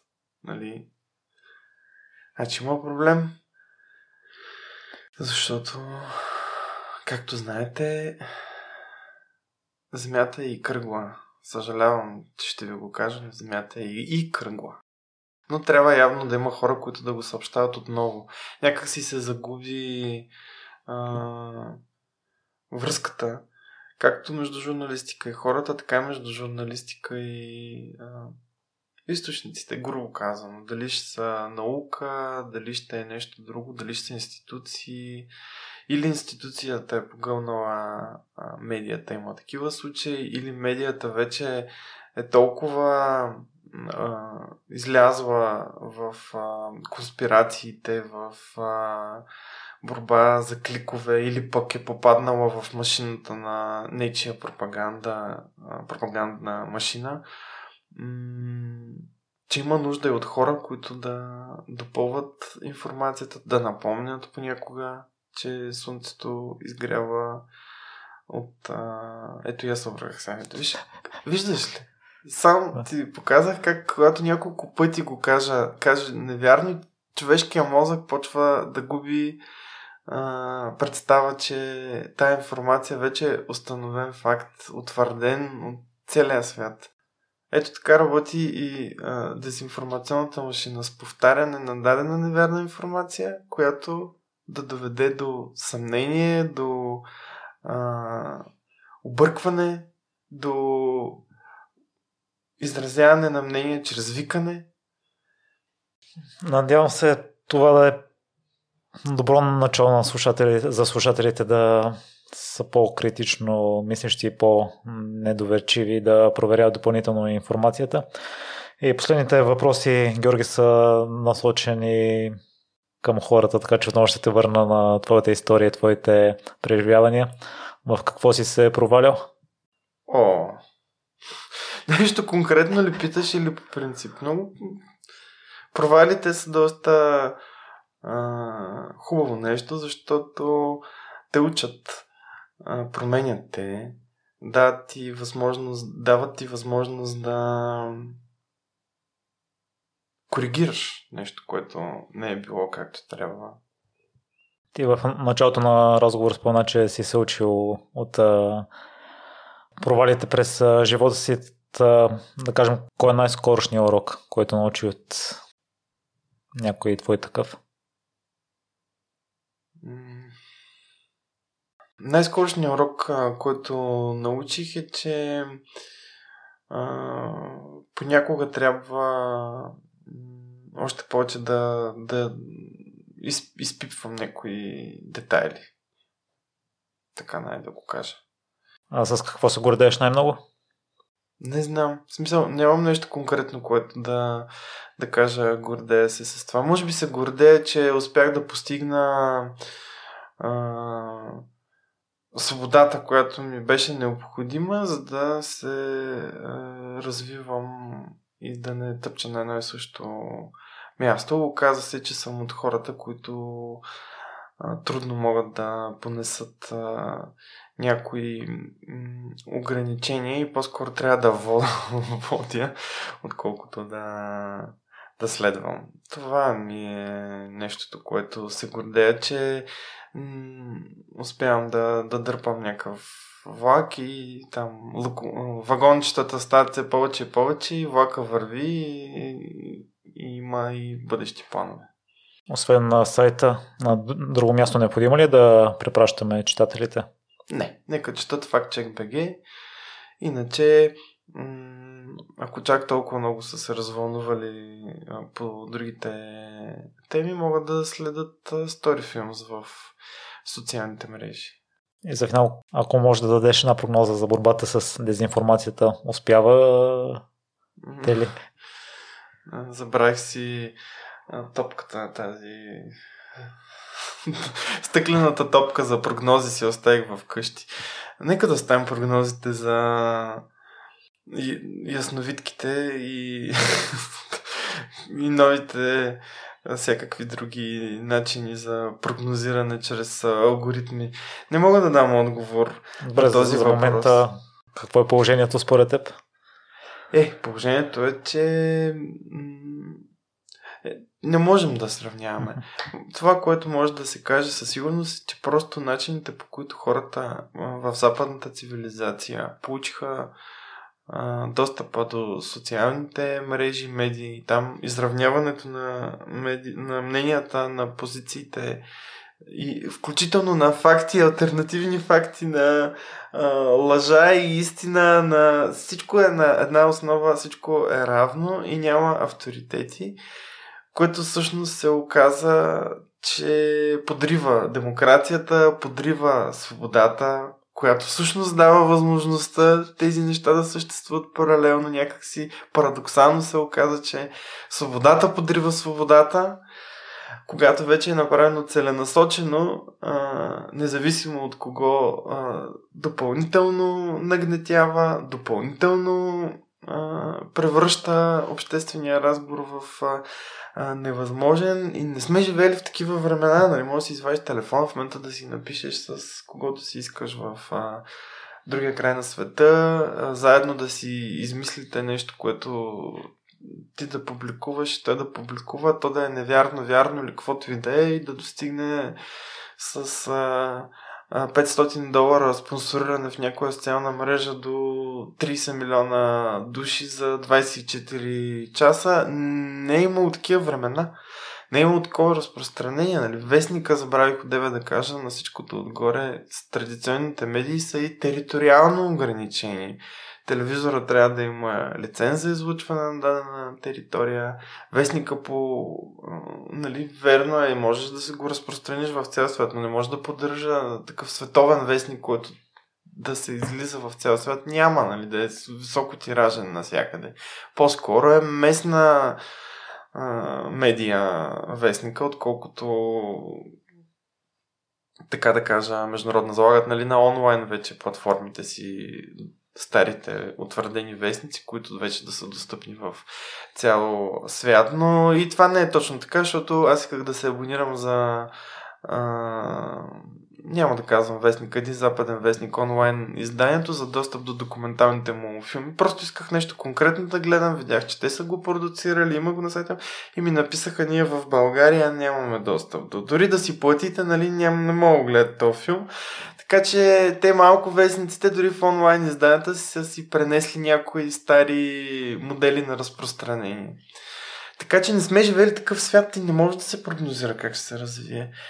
Въпреки, че се оказа, ето, че конвенционална война започна в новия свят, така че знае ли човек, непредвидимо е, не се знае. Всички казваха, Русия по-скоро ще поддържа линия на а, кибератаки, на дезинформационни атаки, на опити да подрине демокрациите и изградените понятия за мир, свобода и всичко друго, което западната цивилизация успява да постигне нали, да опита да подрине авторитетите, с което нали, се справя доста а, успешно. Никой не предполагаше, че ще има конвенционална война, буквално, с а, истински оръжия, танкове и самолети. Така че как, кой да знае? Никой не знае. Не знаеш, ето и нали, TikTok почти не споменахме, но TikTok е нещо, което пък тотално промени правилата на играта в а, социалните медии, то постоянно има нещо ново, нещо различно и нещо, което да а, води до, до резки промени и до нови начини, по които да се води а, тая битка с дезинформацията. Тя не е най-съща, откакто човек съществува, от библейски времена, от а, времена откакто човек съществува, съществува и невярната информация, слуха, клуката, нали, то това не е нещо ново. Въпросът е, че в момента е толкова бързо можеш да разпространиш нещо невярно, че буквално за 24 часа с достатъчно пари, умения и правилните хора да промениш, деца вика, общественото мнение много рязко. Е хубавото при теб, Георгия, че си е добър разказваш на истории. Ние си говорихме в предварителния разговор, че едните дни ще гостуваш на някои медии, така че се надявам това увлекателно говорене, което притежаваш да накара някои хора да се замисли. Много ти благодаря за отделеното време. И аз благодаря за поканата. Благодаря ти, че изслуша епизода до край. Ако ти е харесал, най-лесният начин да подкрепиш подкаста е като се абонираш за него в платформата, която слушаш и оставиш ревю. До следващия понеделник.